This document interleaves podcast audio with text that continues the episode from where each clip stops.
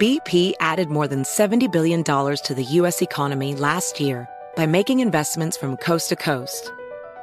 Investments like building charging hubs for fleets of electric buses in California and starting up new infrastructure in the Gulf of Mexico. It's and, not or. See what doing both means for energy nationwide at bp.com slash investing in America. BetMGM has an unreal deal for sports fans in Virginia. Turn $5 into 150 instantly when you place your first wager at BetMGM. Simply download the BetMGM app and sign up using code Champion150. Then place a $5 wager on any sport. You'll receive $150 in bonus bets regardless of your wager's outcome. And if you think the fun stops there, the King of Sportsbooks has plenty of surprises in store. Check out daily promotions, same game parlays, live bets, and so much more. Download the app in Virginia today and get 150 in bonus bets instantly from your first wager. Only at BetMGM. BetMGM and GameSense remind you to play responsibly. See BetMGM.com for terms. 21 plus only. Virginia only. New customer offer subject to eligibility requirements. Rewards are non withdrawable bonus bets that expire in seven days. Please gamble responsibly. Gambling problem? Call 1 800 Gambler. Promotional offer not available in Washington, D.C. Infiniti presents a new chapter in luxury, the premiere of the all new 2025 Infiniti QX80, live March 20th from the edge at Hudson Yards in New York City, featuring a performance by Jon Batiste. The all new 2025 Infiniti QX80 is an SUV designed to help every passenger feel just right. Be the first to see it March 20th at 7 p.m. Eastern, only on iHeartRadio's YouTube channel. Save the date at new-QX80.com. Don't miss it. 2025 QX80 coming this summer. CNN Underscore's Guide to Sleep has tons of recommendations for products that can help you get the best night's sleep ever. All right, let's face it, most of us have had trouble falling or staying asleep at some point, and there are a lot of products and hacks claiming to be the solution to our sleepless nights. That's why the CNN Underscore team spend hundreds of hours testing products to find the ones that can make a huge difference in the quality of your slumber. Visit underscore.com now for our ultimate guide to getting better sleep. They are Sports Illustrated. It's amazing. This incredible body of work. I really appreciate the integrity. Everything you do is well done. You guys do a great job. We love it. What can we say? He's Chris Mannix. He's employed by Sports Illustrated. The announcers got it in for me. There you go. This is the Crossover NBA Podcast. You have a problem with it? Build a team that can beat them. Hosted by the one and only. Oh, thank God. Thank God. Chris Mannix. All right, Nick Wright is here. First things first, Sirius XM radio and one of my occasional on TV nemesis. What's Hi, the, Chris. What's, what's How the- are you? What's the plural of nemesis? Is there a Uh, I think Nemesi? Nemesi. I'm not sure, but I, I'm only one person. Even though I'm sure when you're arguing with me, sometimes it feels like there's multiple people involved. It's good to see you, my friend. So- sometimes it does feel like there's multiple people there. It is good to be here recording with you just hours after the Lakers were trampled Annihilated by the Celtics. By the Celtics. So I'm just I've been I've been hitting refresh, refresh, refresh. I've been waiting for the annual tradition of Chris Mannix getting Boston Celtics fans up just hopes up just a touch too high.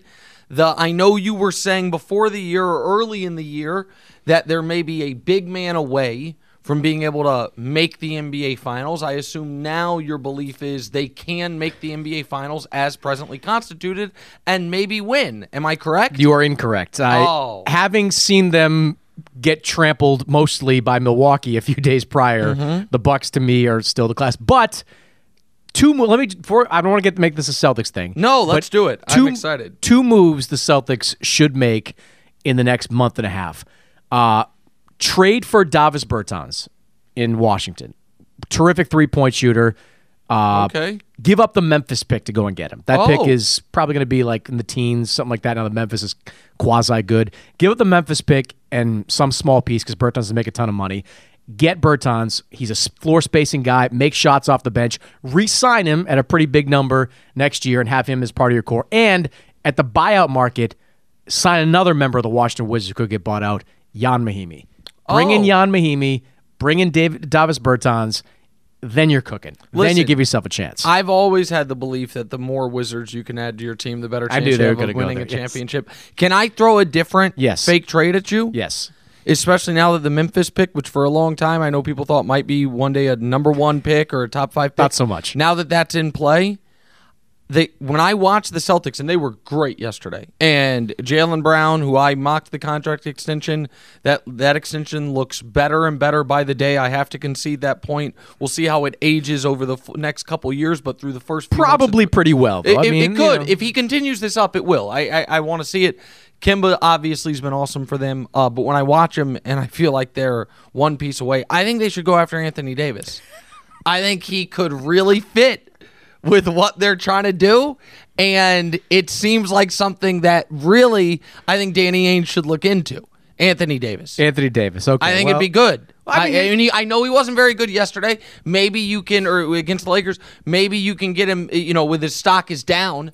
Uh, now I know, I know, Danny probably wouldn't trade for him unless he committed to a long term contract. Not if you have to include Marcus Smart. Uh, I mean, right. That's, By the way, Marcus Smart, wicked good Marcus Smart. Did he hit 11 threes the other day? he did, and uh, I think I, he's got to. It has to have been the highest percentage of threes for someone that took 20 shots in a game. 20 shots, 18 three point attempts in that one. Oh, that's what it was. wild. That's yeah, that's crazy. Good for him because once upon a time he was the worst shooter in the league. yes, he was. And last year he shot a like a really respectable number, uh, 34, 35 percent, Mid-thirties, yeah, something like that. which was great and had an 11-3 game. I couldn't believe it. But no, listen, this is people think I don't like the Celtics, and it's not true. It's mostly because of me. Uh, well, there's there's a few things. I I just got a tortured history with Boston sports in general, but I I love Giannis. The Bucks are my preseason pick to make the finals. Last year they were my pick to make the finals, and I thought they were going to roll to the finals till that tr- triple overtime was it triple overtime, double overtime game three against the Bu- against the Raptors, and they were up two nothing, and the whole series flipped.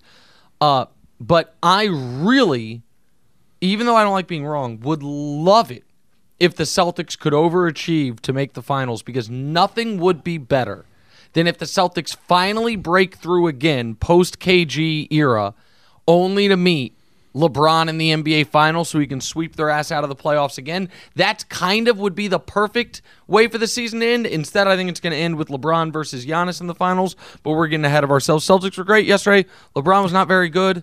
Uh, and the Lakers lost second time in three games after a really good win against Houston in a game I actually was at down in Houston this week. Great game against Houston. I want to touch on some of the Rockets towards the end because Sure. you mocked one of my takes in the elevator on the way up. Oh, but oh, I you save. Listen, Save it. Save I it know the is, end. this is a long. This is going to be a longer podcast.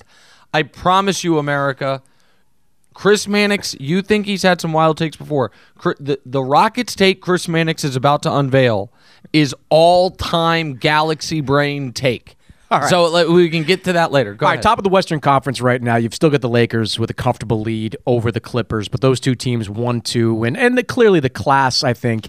Oh, let's be fair to the Nuggets and Jazz. Yeah, you're The right. Clippers. Uh, well, the Nuggets. Let's be fair to the Jazz. They've been uneven most of the year. They're they're they're picking some momentum up right now. My They're- point is Nuggets, Jazz, Clippers, same exact record. All 30 and 13 with the Clippers potentially could so you could say the Clippers are in second. You could also say they're in fourth. I, I mean, I don't know. It's third as well. Whatever right, but. I mean, I look at the Clippers' record with Kawhi, like twenty four and eight as I'm recording this. I mean, they're, they're great with Kawhi in the lineup. He's just He just doesn't like to play he that. Mm-hmm. He doesn't like to play all that often. But let's just the those two teams. I'm still convinced they're going to meet in the conference finals. Are, are they either are both those teams where you expected them to be right now? The Lakers.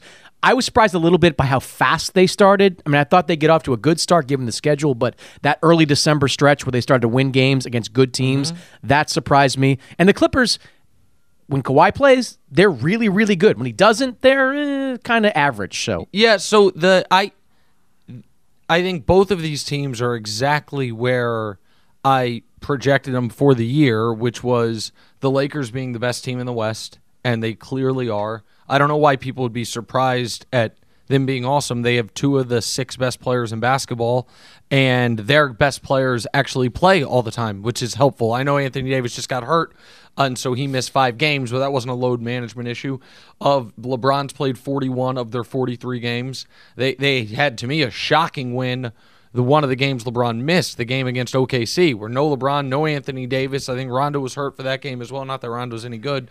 Uh, Here comes Kyle Kuzma, and they were right, and it was one of the few good Kyle Kuzma games. Uh, the Clippers also, you know this. I picked them to finish fourth in the West and lose in the first round. I am. Do I think that they will lose in the first round? I think that is entirely independent or dependent on what they who they draw. Like for for instance, I think Dallas is a great story.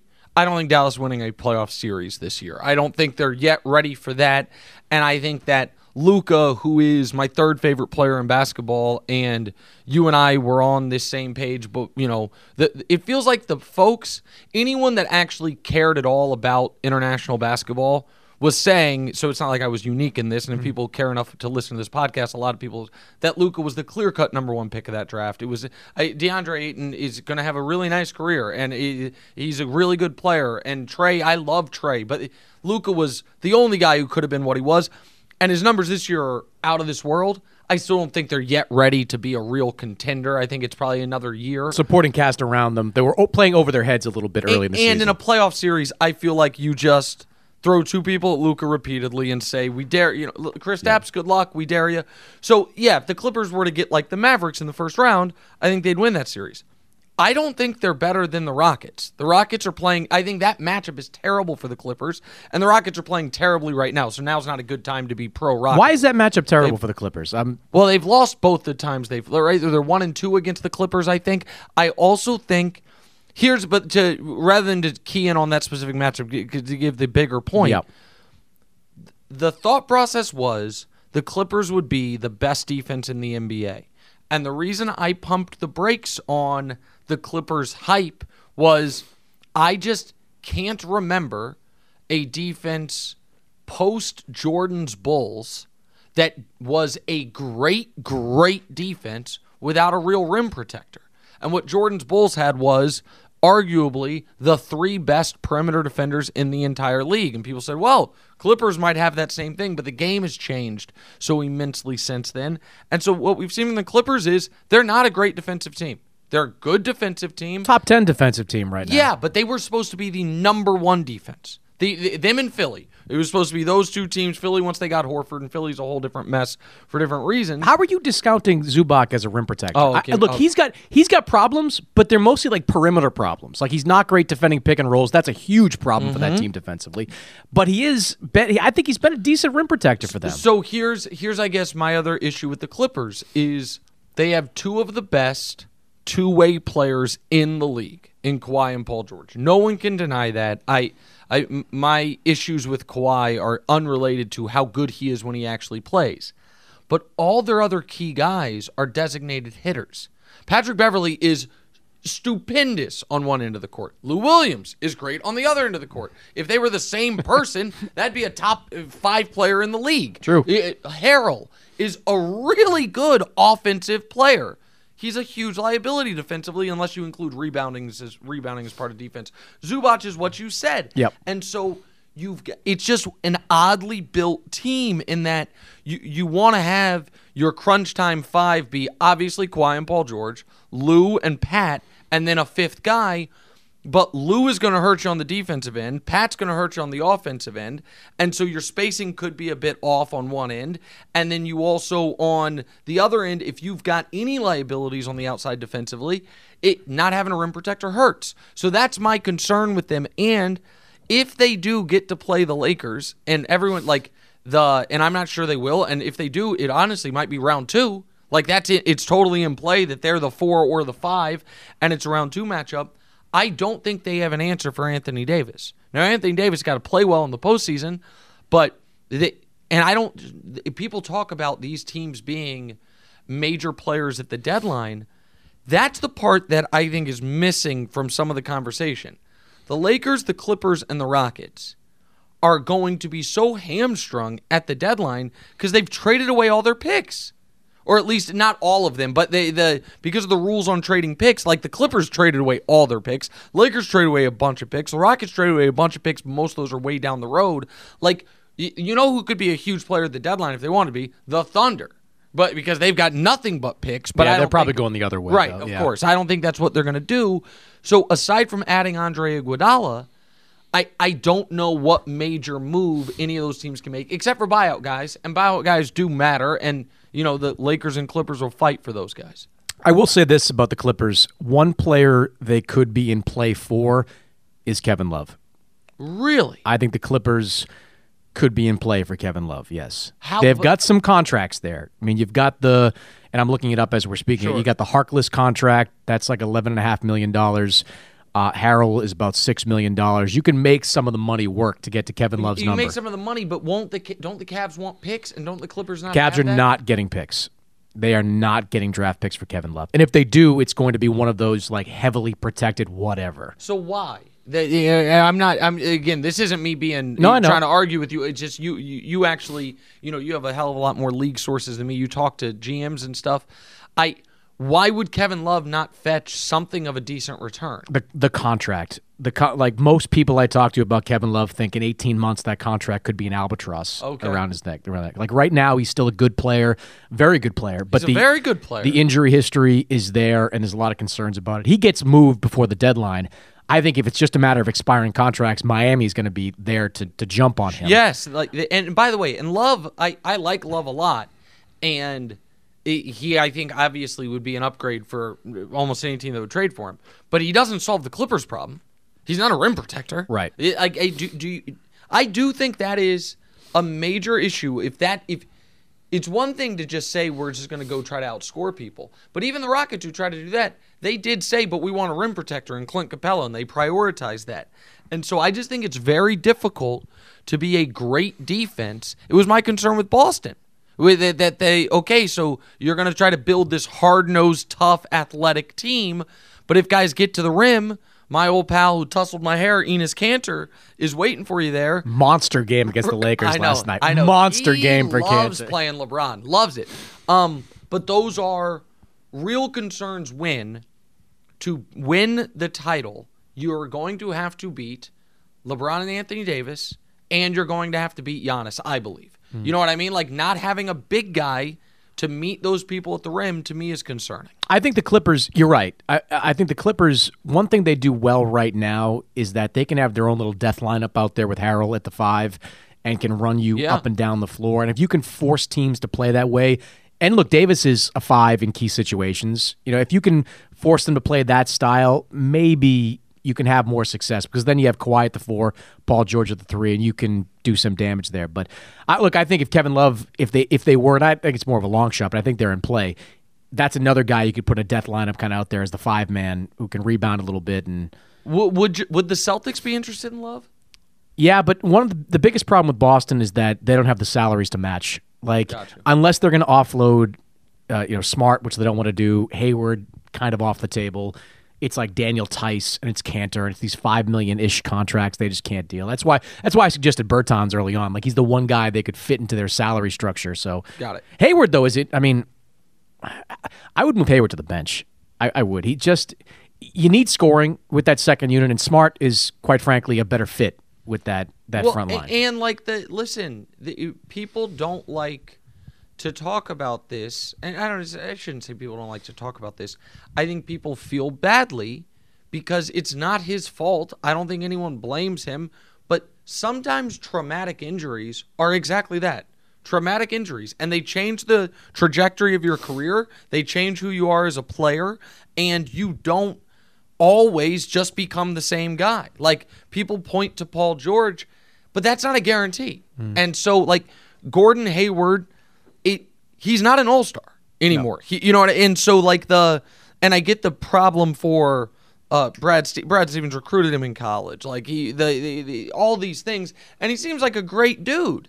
But he's still getting paid. He's still getting, you know what I mean, to live out his dream. It's unfortunate that this thing happened, but the, last year I thought they should have moved him to the bench. If I were being totally honest, like this has been a discussion for you know for quite some time. I think you're absolutely right on that regard. Yeah, I, think actually Hayward's been really good this year. I just think he's almost a luxury in that starting lineup. When you have Kemba, Jalen, and Jason as scorers, and that second unit doesn't have any, bringing him off the bench. But I don't. I just don't know that Brad will do it. Like the, the closeness of that relationship Yeah. you alluded to, I think that's a problem. And I- Hayward, by the way, you, especially he was playing great, and he suffered some weird injury. Was it broken? Broken thumb? hand in that Bro- Spurs game, yeah, he- and so this is, he's obviously playing way better than last year. But the the one of the better things that happened to the Lakers, in my opinion, was Kuzma being hurt early because it made it seamless that he could be the bench guy, the the scorer coming off the bench. There is immense value in having a guy who is clearly one of your five best players be not be one of your starters if he's not good enough to where you're going to run things through him with the starters so he can run things he can get his shots get his touches coming off the bench and just rotations fit better that way. And I agree with you 100% because to their credit the young guys have played great in in Kemba eh, I'm sorry in Tatum and Brown. And Kemba right now if the Nets called you eh, called the Celtics and said, "Hey, Kyrie for Kemba straight up." No. right? You get hung up on immediately, No.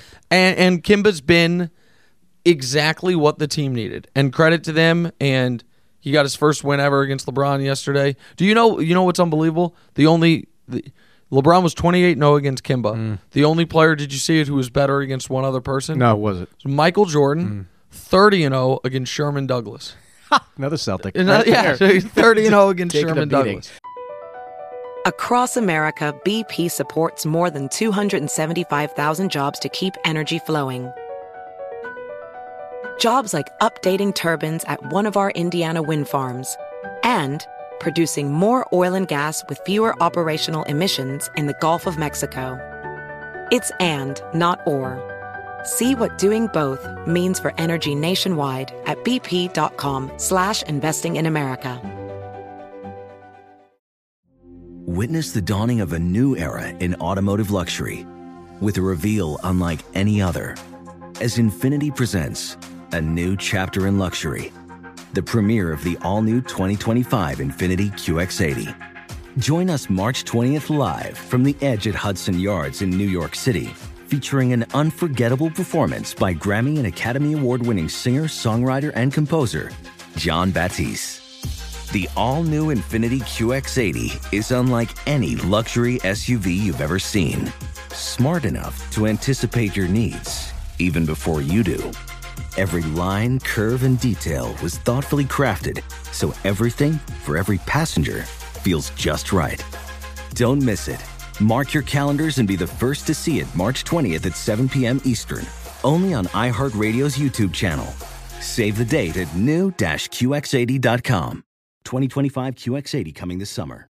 BetMGM has an unreal deal for sports fans in Virginia. Turn $5 into 150 instantly when you place your first wager at BetMGM. Simply download the BetMGM app and sign up using code Champion150. Then place a $5 wager on any sport. You'll receive $150 in bonus bets regardless of your wager's outcome. And if you think the fun stops there, the King of Sportsbooks has plenty of surprises in store. Check out daily promotions, same game parlays, live bets, and so much more. Download the app in Virginia today and get 150 in bonus bets instantly from your first wager. Only at BetMGM. BetMGM and GameSense remind you to play responsibly. See BetMGM.com for terms. 21 plus only. Virginia only. New customer offer subject to eligibility requirements. Rewards are non withdrawable bonus bets that expire in seven days. Please gamble responsibly. Gambling problem? Call 1 800 Gambler. Promotional offer not available in Washington, D.C. Apple Card is the perfect cashback rewards credit card. You earn up to 3% daily cash on every purchase every day. That's 3% on your favorite products at Apple, 2% on all other Apple Card with Apple Pay purchases, and 1% on anything you buy with your titanium Apple Card or virtual card number. Visit apple.co slash card calculator to see how much you can earn. Apple Card issued by Goldman Sachs Bank USA, Salt Lake City branch, subject to credit approval. Terms apply. Uh, let's talk about Kuzma for a second because if I look at the Lakers and their championship potential, he's the wild card in all that. You know, Kuzma has been the definition of inconsistent all season. Some of it has to do with the injuries suffered, missed all of the preseason, had to work his way back into shape and work his way into a new lineup with new guys. But there is an argument to be made that he's not built to play off of and alongside LeBron James and Anthony Davis. To be that type of that that type of player almost needs to be just this kind of efficient three point shooter, can stand in the corner, can give you shots, and occasionally take over offensively. Kuzma has yet to show that. What's what, if any, is your level of concern with Kuzma figuring it out and becoming, you know, uh, the piece they need on this team? Oh, it, immense if they're relying on him. I now I don't like. Listen, I think one of the reasons LeBron likes playing with veterans, I think it's multi-layered. One is if you're not a star, and it is very very difficult to set stats aside if you haven't been paid yet. And, so I think, and that is a human thing. I totally understand it, but I think that is a really hard thing. I think it's one of the things the Celtics were dealing with last year is guys, okay, ask me to be, you can ask Kevin Love or Chris Bosh to play that role on a max contract. It's like, hey, now it's about winning. You've already had personal accolades. When you've never made an all star team, when you've never made any real money, and you're trying to prove what level of contract you want, you want the the spotlight. That's first of all. Second of all, when I the, the, the fun thing for me is I obviously watch the whole league, but I watch every single LeBron game. So there are certain guys that I have a picture of in my head from watching them occasionally, and then they come to LeBron's team, and I'm like, oh, I was way wrong about them. Jordan Clarkson was one. Jordan Clarkson, I'd see him occasionally with the terrible Lakers, like, oh, he's interesting. His numbers are fine. He got to the Cavs, and I'm like, this guy is a train wreck. He will take 11 shots in seven minutes. He is the ultimate green light. Cannot stand him. Uh, Kuz, this year, especially because they've got two superstars, they're a great team.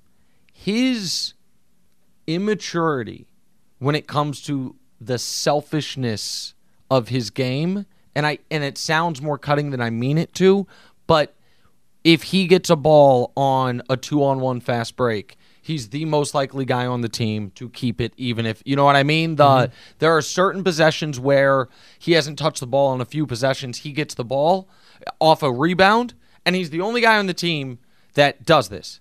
That he'll be the only guy that touches it. He will dribble it up the court, he'll look around, and he'll take a bad shot. And that that is typical of young players, especially young players who their rookie year really popped kind of somewhat out of nowhere and are trying to regain that. Last year was terrible shooting season for him, uh, and now and now this year all his friends are gone. Like that's the other thing. Like who on the team is is he hanging with? Caruso, I guess. You know what I mean? Like mm-hmm. the just as far as age. So I don't think he's a fit. I think that and I know people that aren't LeBron guys get sick of, you know, LeBron gets there and you ship people out. Yeah, you do, and you win championships, and it works. Like the trading the young core for Anthony Davis absolutely has been the right move. And Kuzma's the only trade chip they have left. Yeah. And so I now I was really impressed, and LeBron spoke about it after the game in the Rockets game. Russ was killing them, and uh, they put Kuzma on him in third quarter, and he actually played some good lockdown defense. But I think it's going to ebb and flow. And the one other thing that that stuff Kuzma's trainer said about LeBron that don't fly, man. Yeah, like that's that that resonated. Of course, it resonated. Mm-hmm. Like, give me the the if Mannix, if my it's mixed metaphors. If after this podcast, my wife put up an Instagram story was like so sick of all these Boston jackasses trying to ha- take my husband's time. Like you, you'd be like, okay, well that clearly came from Nick, and that's going to cause an issue in our relationship. Mm-hmm. Um, and I, I don't know unless you disavow that. I think that's a real problem. And the other part of it was, it was such, there are fair criticisms of LeBron, even if you don't often hear them from me, admittedly. The idea, the criticism the trainer had was LeBron doesn't work on his game, which is so ludicrous and such a, you know, would say that a kid, a kid that doesn't know better, that, you know what I mean? Mm-hmm. Someone that might, as a kid, but that's also kind of a grown man, all of a sudden dye their hair platinum. Like these are the, and so I, I think that's a problem and so it, it, it's compounded by the fact I'm sure he doesn't love his role and that he's not playing that great. For the second straight year, not playing. He wasn't great last year. Right. And so. Not a very efficient player. No. And so, like, those are all. I know that's a very long answer, Mhm. but those are uh, those are all concerns. But I do think he is he's the only tradable asset they have. Yep. Right? Like because he's young, he's on a cheap contract. Yep. He's valuable to them because he's on a cheap contract and they're so capped out. But he's being ex- like my, my understanding of it from talking to different people is that he's being exposed. The last two years, the year and a half, he's been exposed a little bit as just this kind of high volume scorer that if you put him on a bat, not to compare him to Jordan Clarkson, but closer to Jordan Clarkson than he is to you know a top three type of player on your team, and that's going to make him difficult deal. Like there was some talk about Bogdanovic up in Sacramento. The Kings, as crazy as they are, are not going to do that deal for to flop uh, Kuzma for for Bogdanovic. I don't know if the market is going to return the type of player the Lakers need in that spot. Well, and the you know the you mentioned when LeBron comes to your team, it's not just Nick Wright that watches you every day. It's Yeah. everyone, and it can work really well for you. I the I think smart NBA people realized Caruso isn't just a meme. He's a good player. Solid. He's a like he is a he can be the eighth guy on a title team. He can, you know what I mean? If you're only going to play 8 guys in the playoffs, he can be that guy. He's smart. He he tries defensively. He's a good athlete. And if the Lakers are bad and LeBron's not there, Car- Caruso's just the bald white guy who sh- dunks on people, right? You know what I mean? So there can be a plus side to it. But you also have to be very comfortable in your role and understand the rising tides will raise the boats as far as winning goes. Like I let's just say Kuzma was in the trade, the Anthony Davis trade instead of Ingram. Okay, for a moment. Ingram's not popping the way he is in New Orleans there. Like it is freeing for a young player. It seems not very good. Things are going to run through me. I can become the fully realized version of myself later in my career. Right now I'm proving who I am as a pro and Kuzma's just in a rough spot. Like there are enormous positives to LeBron coming to your team, but there's also some real tough ones if you're a young player who hasn't been paid who's trying to prove who they are in the league. Yeah. Look, I, I if I'm Frank Vogel over the next three months, assuming the Kuzma stays on the roster, you've got to just force feed him these minutes alongside LeBron and AD, even if they don't go well. You've got. I don't think they can. I don't think the Lakers can win a championship unless Kuzma is playing a significant role on that team. I think he's got to be an offensive force, whether it is with that second unit or in a starting line or, or alongside those guys. One of the problems he's having is that last night or the Monday night notwithstanding, the Lakers always have LeBron or AD on the floor. They couldn't do it last night because Yeah, AD was AD's was on administration, yep. but they always have him. So Kuzma's always going to have to play alongside one of them out there on the floor, and I think you've got to just deal with bad games with him. You've got to try to get him comfortable before the end of the season because I just don't believe you can win wi- without him making shots and giving you some kind of production with that group. Yeah, unless they, I mean, unless Andre Iguodala comes there and Yeah, takes I mean, that that's- spot. yeah, yeah, I you know what I mean? Like, because I'm just trying to think about. When does Memphis invite like Iguodala back? Do they, do they say like, "Hey, man, we're in the playoff mix right now. You want to come give us some help?" th- th- w- that whole thing bothers me. Yeah. but that the I I don't think Memphis is handling that the way you're supposed to handle this in this league. And you can say it's it's there are certain I know baseball's the unwritten rule sport. There are certain understood unwritten rules of basketball, and I think it's to qu- use a quote from my dearly departed grandfather, it's penny wise and pound foolish. Mm-hmm. Players will remember. You know what I mean? Other players, who cares about what Andre Iguodala thinks about you? Other guys respect him. He's a real grown up in this league. He's accomplished immense things, and what they're doing there, I think's BS. But if we're trying to figure out who the eight guys for the Lakers rotation will be in the playoffs, so you have LeBron, Anthony Davis, Danny Green, who hasn't been great, but I trust him Yeah. immensely. Avery Bradley's going to be there Yep. both centers? Is it going to be both centers or JaVale will start, but it's let's just say one center. Let's just uh, so for JaVale and Dwight, one guy there. Now we're at five. Right. Right? I Caruso or Rondo. I don't think it can be both. I would far prefer Caruso. We'll see. Now we're at six. KCP we're at seven. And KCP, hey, my guy KCP's been good. he's been good two years in a row. He's absolutely. And so now we're at seven. The eighth guy, of course, and I'm not saying he actually would be eighth, but I'm just counting eh, eight people, is Kuzma. If they get Iguodala, I don't think they. You don't have to go ten deep in the postseason. You're right. And if they get Iguodala, i- Kuzma becomes not superfluous but less necessary. In and I do wonder if that if there's a moment of for him, and you can go one of two ways. It could totally derail it, or it's a, hey man, I understand that you think 21 minutes, five of seven from the field is not helping your free agent stock. You know what really doesn't help it? DNP coach's decision. Mm-hmm. And i i in the biggest games of your life. And that's the one other thing. We've never seen any of these guys. Well, I shouldn't say any of these guys because they obviously have remade the team. But we haven't seen Kuzma in a playoff game. And so we've got to see. Has KCP played in a playoff game? I'm trying to think if it Was he Detroit before Detroit, like So I do, maybe? maybe. Yeah. But regardless, like the not a big situation. yeah, any the Lakers that predate LeBron on which there's not many more. There's not many of them left. Uh, Dwight, I guess you know. the right of no, but I'm saying the guys who were there when they acquired Oh, right, LeBron. right. There's only it's like Kuzma and KCP, uh, those and Caruso. Uh, Those guys obviously don't have real playoff experience, maybe none except for KCP. I'm not certain on it, but so I am curious how they play in that spot as well. Yeah, I mean to to your point also about Iguodala. At, at some point, don't we have to wonder what kind of condition he's in? Like what he's been doing for I'm the sure last few months? uh, golf. I'm sure golf, it's a lot of and- golf. and, I- I'm sure he's working out on some level. But you know, let's say the the uh, Grizzlies cut him after the trade deadline.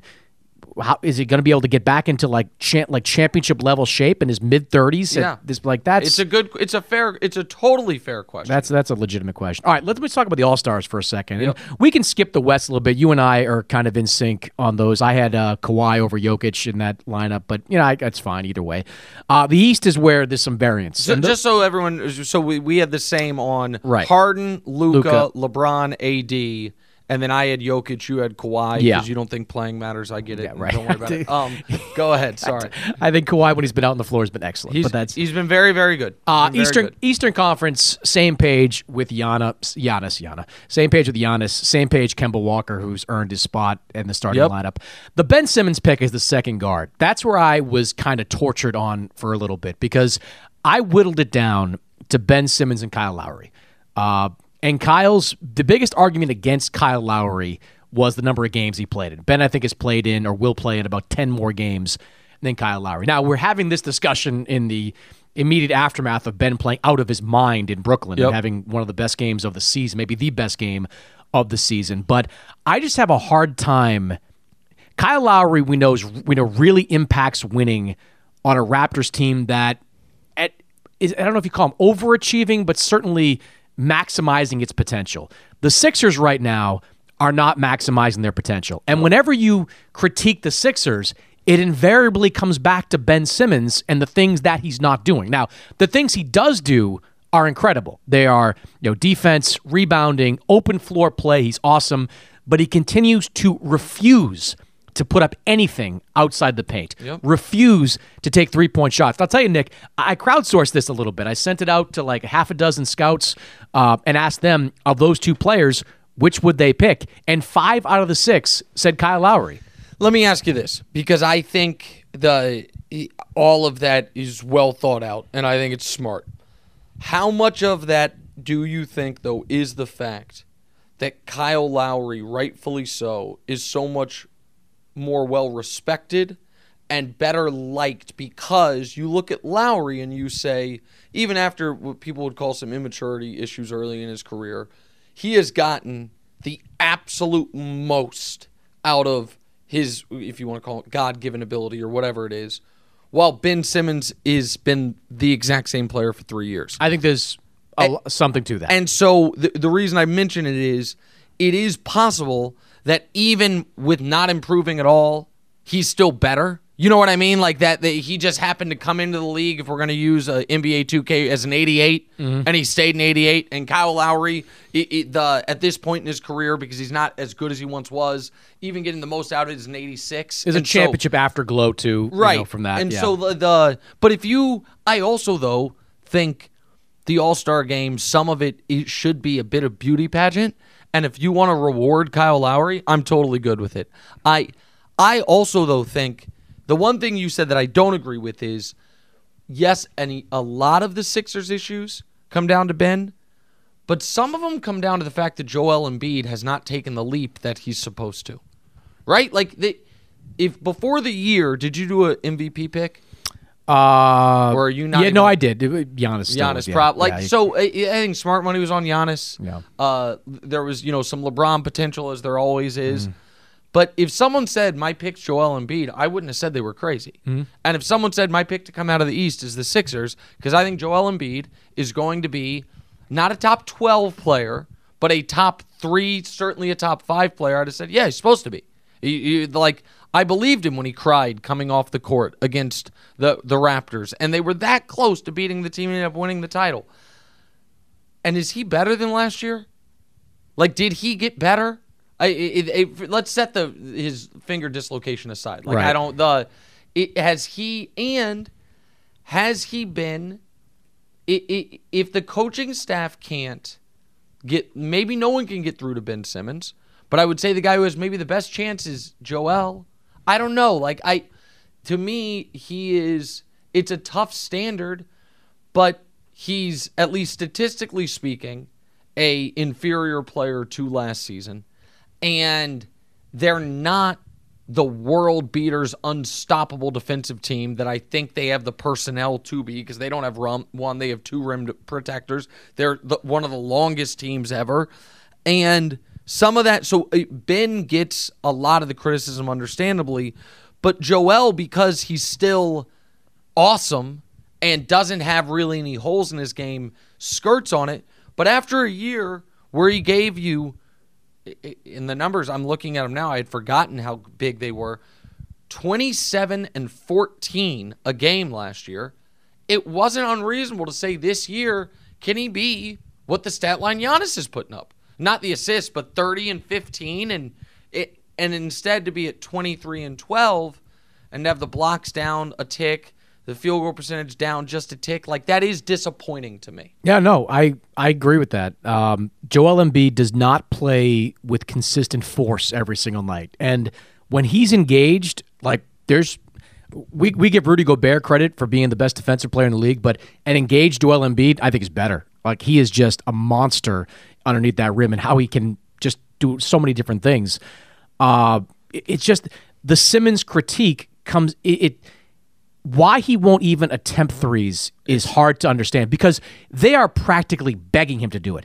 If he went 0 for 10, they would throw him apart in the locker room. They don't care if he misses threes. What they know down in Philly is that if he doesn't attempt threes now, there's no way he does it in the postseason, and that's going to kill them. Of course. And it's the it's unbelievable that he won't do it. It's I the- can't explain it. There's no- the, the only thing the, the analogy I, is there any name that you just can't pronounce no matter how hard you try? So for I'm sure, me, yeah. uh OG for the Raptors. Anunoby, yeah. Okay, so for I've got a mental block with it, and I don't know why, and I and I really try hard to, especially guy foreign players, to not just butcher their last name because I think it's disrespectful. You Mm-hmm. deserve, deserve to be called the right name. Um, but I've just given up out of embarrassment, so I just call him OG, Mm-hmm. which is confusing because there's like a thing like, oh, he's an OG. So if I just ref reference, you know, OG people, I don't even think know who I'm talking about. But I'm embarrassed that I can't do it when I think I'm actually a really good speaker. I I know it's an awkward analogy, but when you're such a good basketball player and you feel like I I stink at this, is it about embarrassment? Is it simply about there's thousands of people here, there's hundreds of thousands or millions of watching at home. Why would I do the one thing that makes me uncomfortable when I can just easily do the things that make me comfortable? And the answer is because if you don't, you don't win. Like that was a why did the cat the Caps? Why did the Heat lose to the Mavericks? Because the thing LeBron was uncomfortable with, he refused to do, and it in that then he short circuited obviously. But the like there is you got to gr- get past that. You're now paid like you're a great great player. You've got to do the things that are even uncomfortable. And I talked to Blake Griffin, and he said, "Man, I wouldn't let anyone in the gym with me. I was so embarrassed. Like I was remaking my shot. It was, it was the only thing I could compare it to athletically is I had major shoulder surgery when I was uh, a senior in high school, and the only way to get full mobility back was to do like I don't know what the thing's called, but where you lift your arm all the way to the side, whatever Mhm. it is. But I had to literally like if I went to the gym, the only weights I could do it with were like the soft pink ones. You know what I mean? Like the one pounders, Yep. whatever it is. And so I just never did it. I was too embarrassed. And I still to this day, by the way, don't have full range of motion because I was an idiot teenager, but it was embarrassing. And I think the fear of embarrassment's a, a, a real one, and it's the only explanation I can come up with. Yeah, It's, the only one. It's tough to figure out, especially we both know how hard the guy works. Like he Yes. clearly works to improve his game in different areas. He clearly works on his shot in the off season. There are times that I see him shooting, warming up, warming up. He's making those shots. Yes. He's, you know, you talk to Brett Brown. He's making them in practice. That there just is a block out there. And that's the other thing is the form isn't terrible. It's not great, Mm. but it's not like he has the ugliest shot in the league. One more thing about the Sixers because you mentioned Brett Brown.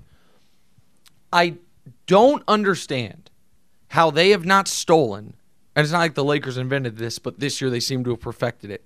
How many buckets a game do they get from LeBron doing a three quarter court pass up court to either Anthony Davis or even JaVale, who has just sprinted down and all of a sudden, because the other big's not down there, they, they have an instant post up with a smaller player. I feel like LeBron's got 15% of assists this year on that exact thing. Mm-hmm. Joel needs to, when he comes back, they need to incorporate that. The one spot where I had a really smart NBA person say this to me, it's such a smart point, that you can name me. It's for okay. for for Biggs, it was it was Butch Carter, the for, former NBA coach, for brother of. Oh, I assumed it was me. for- no, no, no. really. Uh, Okay, yeah. And he he made he made this point that they let you beat up guys like Joel Embiid in the half court. He's too big. It's been the the one spot the refs let the big guy beat up the defender is in transition, if running down the court or trying to get position right then. Take advantage of that. Kick the ball up there, and you have an instant mismatch. And twice a game, just twice a game, you can get a layup. But that's the margins. Mm-hmm. You know what I mean? Like, and so that's just a small adjustment that I do think is incumbent on Brett Brown to make. All right, so we agree on Jimmy Butler, who's had a fantastic season in Miami, and they deserve to have somebody in the starting lineup there. Yep. I mean, he's been great. What Um, a year for them so far. I mean, unbelievable. And they're, I mean, look, they're going to be in play at the trade deadline with some of their expiring contracts. I mentioned Kevin Love.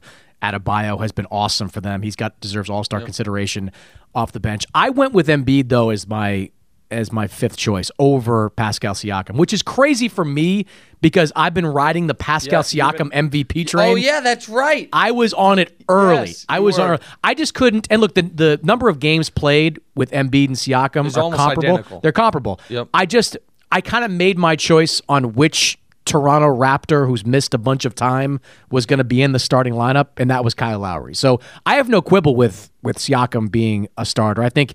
He's going to have a fantastic second half of the season, and they're going to be monsters in the playoff, largely because of him. I just had to, I had to mix it up a little bit. I had to go with Embiid because he's having even though it's not the same as last year, still a strong statistical year 23 and a half and 12 and a half. Like he's been, and again, engaged a terrific defensive player. Yeah, and so that I got no beef with that. I the the, the I didn't have Kawhi in my starting lineup out west because he's missed this many games without suffering a major injury. If a guy like Siakam or Embiid misses time because of a specific injury where they're where they're they sit him for, to me that's a little different than missing games due to rest, and Right. so, and I think that's a fair distinction. Maybe other people say miss games a miss game. It's not exactly. That's not quite how I look at it. And even though Siakam, his field goal percentage is down, I think almost 10% from last year, you watch him and you're like, well, that's just because now th- this is what happens when you lose. Like, now you're the go to guy. You have to take the end of shot clock shots. You have to, all these things. He's been great. And so you, you were right that I poked fun when I said, I think it was, I, I poked fun at Mm-hmm. you about him being an MVP, and you could have won a lot of money from me because I forgot you have a vote. And I, you said he will not get a top five MVP vote, which is and I, well, I said it. I, I will bet any amount of money he doesn't get a single top five MVP vote. Um, I think I might have said top three, but regardless, No, you said top five. Okay, but Either you way. could have accepted the bet and then just voted him fifth, even if he never plays again. Take a like check. they're not gonna. uh, But I appreciate you not doing that to me. But yeah, Embiid's fine. I I went Siakam uh, for I think. Uh, we, we both had one Raptor and one Sixer, and we just picked different ones. Totally fine there. All right, let me finish uh, in the Eastern Conference, and we both agree the Western Conference playoffs are going to be. Real quick though, hold on. You cannot finish in the Eastern Conference because you have to finish with your Rockets. All right, uh, we'll we'll touch Yes. on the Rockets take at the very end. But last main topic, um, the Bucks are running away with the conference right Mm-hmm. now. I mean, I was in Milwaukee for the game they played against Boston. I know it was close and got close at the end, but that felt largely because the Bucks just took their foot off the gas at Mm-hmm. some point in the second half and let Boston uh, get back into it. Plus, Kemba Walker went crazy in that game in the second quarter to salvage that for him. But that is a complete team. It is a deep team. They can go 11 deep if you throw Sterling Brown out there into that mix. Uh, they now have differential is huge. It's record setting. It's almost record setting. It's like 12 and a half or something like that. It's I think it- Cartoonish. you know, Giannis, you know, Giannis deserves I look, I with all due respect to the LeBrons and the other guys in this league, he should be a unanimous MVP this year. He is putting up the kind of numbers that we haven't seen since Shaq's MVP season. That you know that Mm-hmm. And he's 30 a better defender than Shaq. Yes, and he and I saw this in the game notes they gave out in Milwaukee. He is having the most the most efficient season in NBA history. His PER is the most efficient right now of anybody. And the guys below him were Wilt Chamberlain, Wilt, Michael, and and Michael. Yeah, Yeah. like right below him. So I think Giannis should be a runaway MVP. Is there anything? And by the way, I'm sorry to interrupt. I he's the only guy when we talk about championship contenders that doesn't have a star alongside him.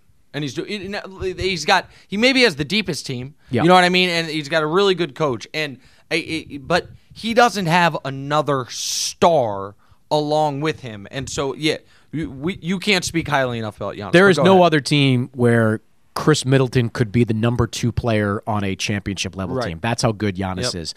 Um, is there anything that makes you believe that this team won't kind of just steamroll their way into to the, finals. Yes. To the finals. To the Um, finals. No, not at all. And I I think that I said it a month ago. I would be surprised if before the finals they have to play a sixth game. Like that this does remind me a lot of the Cavs at, so the Cavs made the finals in, when LeBron was 22 with a 48 special against Detroit. They then the next year weren't quite as good. They obviously didn't make the finals, and then they had a 60 and 66 win seasons back to back. One of those years, I think they were 39 and two at home. Now they didn't make the finals. I think one year they lost to Big Three in Boston. One year uh, they lost to. Went Dwight. seven games against that that team in Boston. Absolutely. The and Le- LeBron I think had like a 45 point game seven, but it wasn't enough. They lost the jump ball to Paul Pierce, which Paul Pierce I think still has on replay loop in his house when he walks in when he's not helping Julian Edelman get arrested. Uh, the uh, but the those Cavs teams weren't able to make the finals, but they were just felt like oh okay, best player in the league, best athlete in the league, just a freight train in the regular season. Not a great second player. You know what I mean? Like the and no, so I I I would be surprised if they face a sixth game in these NBA playoffs before the NBA finals. The flip side, and by the way, Giannis putting up 30, 13, if I'm rounding, 30, 13, and 6 in 30 and a half minutes a night Wild. is insanity. His per thirty six are outrageous. Well, I mean, his per 36, I can. We just had 20% to everything. Yeah. So his per 36 would be 36 points, over 15 rebounds, seven assists, three combined steals and blocks. Like, while being arguably the best defensive player in the game. yeah, I mean, he's certainly certainly first team all defense. Yes. It's unbelievable. Um, with all that said, I think that their dominance over the conference is so enormous that as far as the will the Bucks keep Giannis discussion, it would make me far more nervous than if Philly was also having a great year because if they don't make the finals, it will be considered rightfully such a failure because they're going to win the conference by 14 games or something insane that if they won 64 and Philly won 62 and Embiid was a top 5 MVP candidate and it's like damn last year we lost to Kawhi and this year you know what I mean lose to Philly but we're this close. But if they somehow don't make the finals then I think the will Giannis leave discussion becomes really really legitimate now if they make the finals and win the title obviously he's there for forever or at least his next contract if they make the final, I believe they make the finals and lose to the Lakers, which who I think is going to come out on the other side. I still think he comes back. Yeah, you know what I mean. Like I think it's like signs, okay, signs the supermax. You mean right? Like, yeah. the, the signs the supermax, and then it, it says, okay, we took another step. It, no shame in losing to these guys, but their window is obviously much closer to being shut than ours, and mm-hmm. these things. But I, the stakes are high because there's such. It's the way, in an odd way I felt about the Chiefs in their first playoff game this year was that everything had fallen perfectly for them. They were playing a terribly coached team in Houston. They were home, they were healthy, they were huge favorites. Like this season couldn't have been a failure unless you lose that playoff game and then you're like, oh, is Andy Reid? A, you know, you, you start making maybe drastic decisions be, that you wouldn't have made. That if the Chiefs had just lost a regular playoff game to a Patriots team, it's like ah, you know, sucks. And so because there's no real contender in the East outside of them, I, I think the stakes are enormously high, but I think it's going to result in them not only going to the finals, but I think they could be 12 and 1 in the Eastern Conference playoffs, something like that. I would say the only concern I have about the Bucks is Eric Bledsoe because yep. Bledsoe has had some uneven play in the last two postseasons. I think some of it's been a little overblown. Um, he was bad in that series loss against Boston a couple of years ago. Terry Rozier mm-hmm. completely outplayed him in that series. He was pretty good in the first two rounds last season. Then, like the rest of the Bucks, didn't play well in that conference finals against Toronto.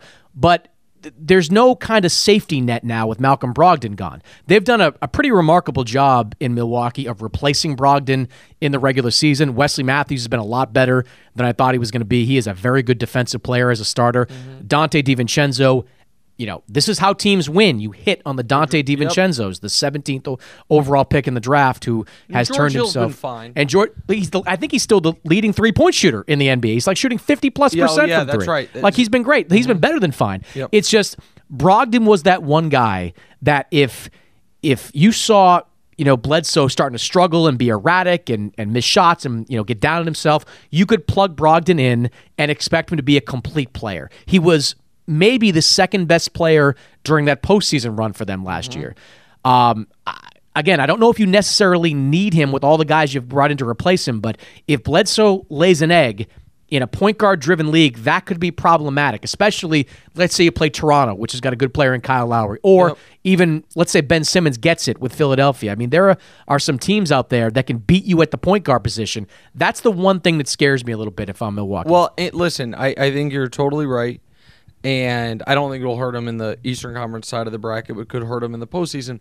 Milwaukee's done a brilliant job building that team. The one do over they would like is the premature extension they gave Bledsoe. They wouldn't have done it, and they would have earmarked that money for Brogdon. Yeah, because they could have like they could have given Brogdon that money e- that easily kept him if they hadn't just put, paid So Now I know they still could have paid them both if they want to go deep into luxury tax, but that's hard in Milwaukee. I understand, especially when you're planning to make Giannis the highest paid player ever. It's the one mistake. It's the the one mistake was paying Bledsoe during the season when you didn't have to, and not seeing that Brogdon's just flatly a better player, mm-hmm. a better player, and a perfect fit alongside Giannis. Yeah, because he's just such a knockdown shooter and a guy. What is Giannis shoot, shooting from the free throw line this year? I'm that's what I thought. It's not good. Yeah. Uh, the and Brogdon's one of the best free throw shooters in the history of basketball, mm-hmm. and to close out games. And by the way, it's, Bledsoe's a really good free throw shooter too. He's above eighty percent. But that's another thing that you, for when we're talking about the very thinnest margins of winning titles. Yeah, that's the one mistake they've made. Uh, but everybody's got something like that. You know what I mean? Every and so you you just hope that you you don't hit on you don't make every right decision. You don't hit on everything. But that one, it is just an easy same position. Same, just sw- swap those two guys out. And but I mean, would they be better than they are right now? Probably not in the regular season, but maybe in the postseason. Yeah, yeah, that's the one thing I'll be watching. But I'm, I'm with you. I think they they roll into the NBA Finals, and and we'll see what happens from there. BP added more than $70 billion to the U.S. economy last year by making investments from coast to coast. Investments like acquiring America's largest biogas producer, Archaea Energy, and starting up new infrastructure in the Gulf of Mexico. It's and, not or. See what doing both means for energy nationwide at bp.com slash investing in America. Witness the dawning of a new era in automotive luxury with a reveal unlike any other as Infiniti presents a new chapter in luxury, the premiere of the all-new 2025 Infiniti QX80. Join us March 20th live from the edge at Hudson Yards in New York City, featuring an unforgettable performance by Grammy and Academy Award winning singer, songwriter, and composer, Jon Batiste. The all new Infiniti QX80 is unlike any luxury SUV you've ever seen. Smart enough to anticipate your needs, even before you do. Every line, curve, and detail was thoughtfully crafted so everything for every passenger feels just right. Don't miss it. Mark your calendars and be the first to see it March 20th at 7 p.m. Eastern, only on iHeartRadio's YouTube channel. Save the date at new-QX80.com. 2025 QX80 coming this summer.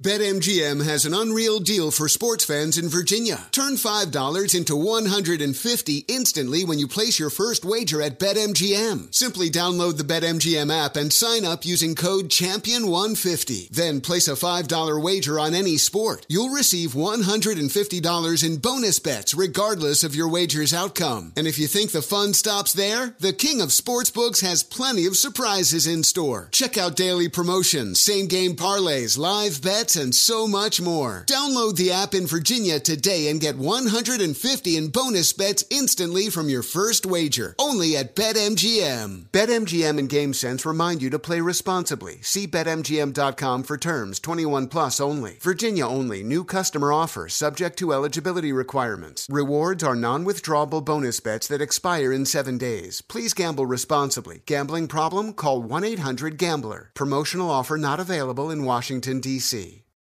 Smart journalism. Fascinating topics. Words that describe CNN's podcast, The Assignment with Audie Cornish. We are revisiting the public school culture wars. What have we learned from the kids who fought against book bans? We really started the club to get students reading these books. Students have an opinion in this fight, too. How has the war over books sparked a backlash to the so called parents' rights movement? It's not okay what they're doing, and they're being watched.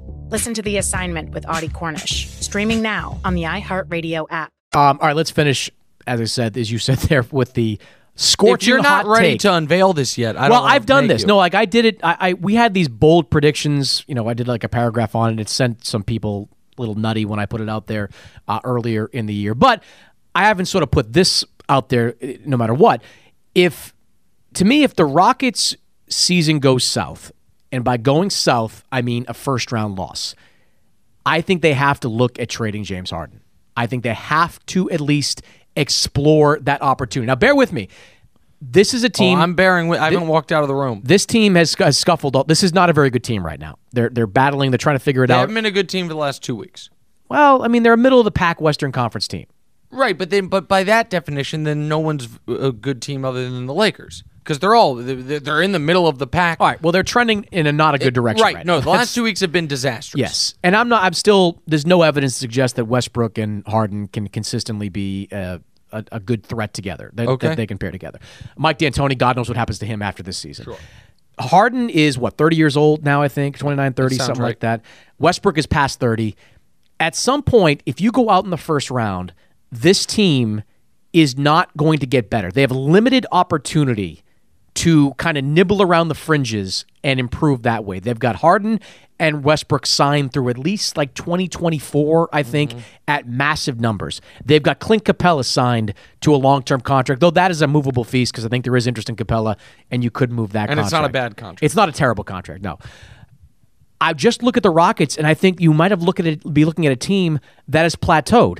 And if a team has plateaued, the hardest thing to do for your general manager is to say, "Look, I've got this asset here in James Harden. He's never going to be more valuable in the coming years. There's a reasonable chance he'll get less valuable if all the the the wear and tear of having to carry that team over the last few years start to catch up to him, I would at least have to look and see what's out there and see if you can get a mega trade back in return. We saw Nick what Paul George got from the Clippers. And granted, that was a, a different set of circumstances. The Clippers needed to do that. I mean, if they can get a mega offer for James Harden, don't you have to at least look at it? Don't is it not better to be proactive with a player like that instead of reactive and and dealing when you're in a position of weakness instead of strength? I guess I've just never seen, and with respect to Paul George, he is not in James Harden's class. He is not. I've never seen the team that trades the MVP candidate, top, uh, you know, some people would argue the best player in basketball. I don't think he's that, but he's definitely one of the five best. You could certainly argue one of the four or three best. And the team that traded that guy away won. I just, I, they, you, the hardest thing for a GM to do is to get James Harden. Like the, the, I give you a hard time about the Celtics, but the, the Danny Ainge obviously is a smart general manager and obviously is you know well above average at what he does. But the reason they have not been back to the NBA Finals since KG was you know since the years the, the first three years they had KG was because that was the last time they had an MVP level player, and that a the Thunder have done a great job with the Paul George trade but guess what? They SGA is not going to ever be an MVP candidate. I don't believe. I you know, the we will see what those picks, some of whom are currently 11 years old, living in Southern California, what those players turn into. I if those guys are worth their weight in gold, and Harden did just he turned 30 right before the season. Right. He he has been shockingly durable. You know what I mean? He is the people can dislike the style of play or all these things. He clearly works as hard on his game as anyone in the league. He had something new every single year and you can't bottom out with him. Like you just can't. And Daryl has clearly gone all in on this team because you traded away your future picks for a guy who he knew he doesn't think I, I haven't talked to Daryl about this, but I'm uh, he's a smart guy. He knows that Russ in 2022, when he has a 47 million dollar player option, that that is going to be a travesty. But you did it for this year and next year, and if you're lucky, the following year. They I'm looking at their contracts now. They have Gordon locked up for the entirety of Russ and Harden's contracts. They've got PJ Tucker locked up for this year and next year, and they have Capela locked up for the entirety of Russ and Harden's contracts. Like that's your team, and you, you sometimes just swing and you miss, and it happens. But I just you I can't trade a guy who you, you know is right now in the midst of a downswing while averaging 37 points. No, I'm not even it's not even a short-term kind of like I'm looking at this in a two week bubble here. Yep. He is a remarkable offensive player. Third year in a row, he's going to lead the league in scoring. He's at what 37 per game yeah. right now. It is wild. And the, speaking of the durability, he's leading the NBA in minutes right now. I mean, he is And he's, he's, done that multiple times. He is incredible. Looking at the number of games, 78, 72, 81, all 82 before that. I mean, he and the year the, he played 81, he was suspended the game. Yeah, it, like he didn't even take right, the yeah. night off. I mean, it's just no. He's I know people don't like him because it's not a fun style to watch. I get it, but not his fault though. They built that team to it's cater to his strengths. Yeah. Absolutely, it's it's the it's it's effective, and so I just I I cannot conceive of having one of those guys eh, because you can be. I mean, Milwaukee had had one of those guys, right? Mm-hmm. And they had to trade him. I I get it and they waited how long till they got another? 40 years? Was it 40, 35 years, yep. however long from Lou Alcindor to Giannis? I the you know, the Bulls had one of those guys. And then they thought they had had it again in Derrick Rose and they did briefly. He blows out his knee. Like you the you just can't I don't think you can ever let that asset go. And But if they don't win this year, would you not agree that next year they're less likely to win, and the year after that they're less likely to win? Yeah, I of, of course, but I also did feel that way about the Mavs Like, you know what I mean? The year Dirk wins MVP, they're the one seed. They'd f- flamed out in the playoffs before. That's true, yeah. And they didn't win. And but they didn't tear it down. And then things broke. You know mm-hmm. what I mean? Things broke right for them. And the reason they were there was because they held on to their top five guy. And so it's it's very, very hard to win the title. And in all likelihood, the Rockets will look back on 15 point lead, game seven, Yep. Western Conference Finals in your building, and then missing 27 threes in a row. As the which is still like the cruelest universe joke ever played on a guy is that happening to that team with that GM at probably that's the closest they'll ever come. Um, and hell, I- I would argue you maybe should really hang a banner for taking the KD Warriors at full strength to seven games. Like no one else took them past 5 The- Um, and so it's it's they were a great team, a great team. And by the way, they were up 15 in that game without Chris Paul, and they were up 15 in Game Six without Chris Paul and they just couldn't cash it in. So probably that was as good as it'll get. But I, I couldn't break it up. I, I, I could not move on from Harden. It's to me he is more valuable than I want to just pick a team. Like Harden has more value to me than the entire roster of the Spurs. And the Spurs might make the playoffs. You know what I mean? But as far as ability to win a championship, like they and so I would agree. Right. And so uh, I just couldn't do it. That's all. I would agree. It's this is your team though. Like It's your team. Like you can you can move Capela, sure, and maybe you get some that fits in better with that system. But I think Gordon is probably going to get harder and harder to move as he gets older. He's got an injury history as well. Uh, you got some other minor pieces there, but Westbrook, Harden, Gordon, the amount of money they make, it's going to make it difficult to nibble around the fringes. And without draft picks to get the Donte DiVincenzo's of the world, Right. that makes it even more difficult. wha- so it's you, you just kind of like in some ways you're going to live with, you know, we are a ceiling of a second round playoff team. And maybe if things break right, an injury here in the playoffs, Harden going bonkers, Russell Westbrook discovering a jump shot in year like 13 Yeah. of his career, maybe things can break right. And you make a good point with Dallas. Like the way they they turned it around, like that was. I mean that that was I didn't see that coming in 2011 no, to, to play did. like that. Uh, uh, and then, uh, and lastly, I will say because I was at that game Saturday, Lakers Rockets. Yep. Man, I have not seen a player. Now it didn't last, but I have not seen a player give LeBron the blues for the better part of two quarters, the way PJ Tucker did, in forever. Like PJ Le- LeBron struggled massively for a quarter and a half. Then he got hit in the face. They didn't get a call. He got super angry and it took over. It also helped that during that stretch, PJ got dinged and had to go to the locker room, so LeBron kind of got in a rhythm. But in a playoff series, PJ Tucker can eliminate some of the best players in the league, as well as just nobody really eliminates the best players, but as well as to me, as well as Kawhi can on the defensive end, or whomever you want to say the perimeter defenders, PJ Tucker's on that list, and that to go along with Harden's ability to casually drop 40 and the variance of is this going to be a good Russ night? Like they're still dangerous. To me, they are still a scarier playoff team than Denver or Utah. Like they have more upside there, but they're also more likely to have a game where Harden goes one of 17 from mm-hmm. three and they have no counterpunch. So I get that part of it. I'll say this to finish up: to acquire Harden, I would be willing to trade Marcus Smart and the Oh, Memphis pick. God. Wow.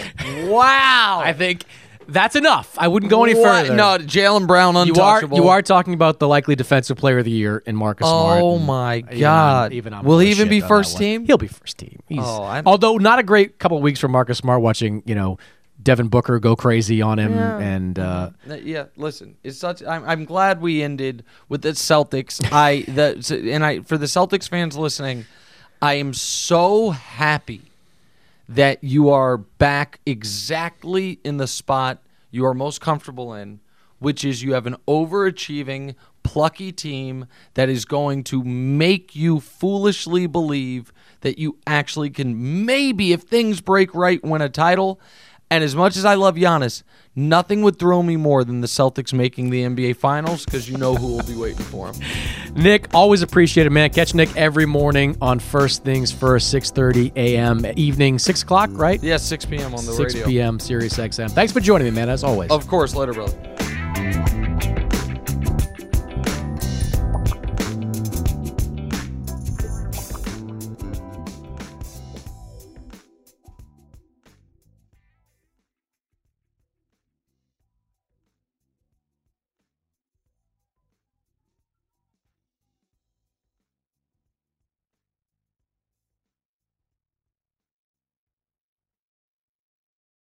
Infiniti presents a new chapter in luxury, the premiere of the all new 2025 Infiniti QX80, live March 20th from the edge at Hudson Yards in New York City, featuring a performance by Jon Batiste. The all new 2025 Infiniti QX80 is an SUV designed to help every passenger feel just right. Be the first to see it March 20th at 7 p.m. Eastern, only on iHeartRadio's YouTube channel. Save the date at new-QX80.com. Don't miss it. 2025 QX80 coming this summer. Martha Stewart, the original influencer. When I think about anything, I think about the way that she did it first. The media mogul. Five to six years ahead, she saw what was coming. The prisoner. The rise, the fall, and the reinvention of an American icon. Once Martha paved the road, everybody else pretty much copied her. A CNN original series, The Many Lives of Martha Stewart, now streaming on Max. Billie Eilish and Finneas O'Connell, they're with us today on Crew Call.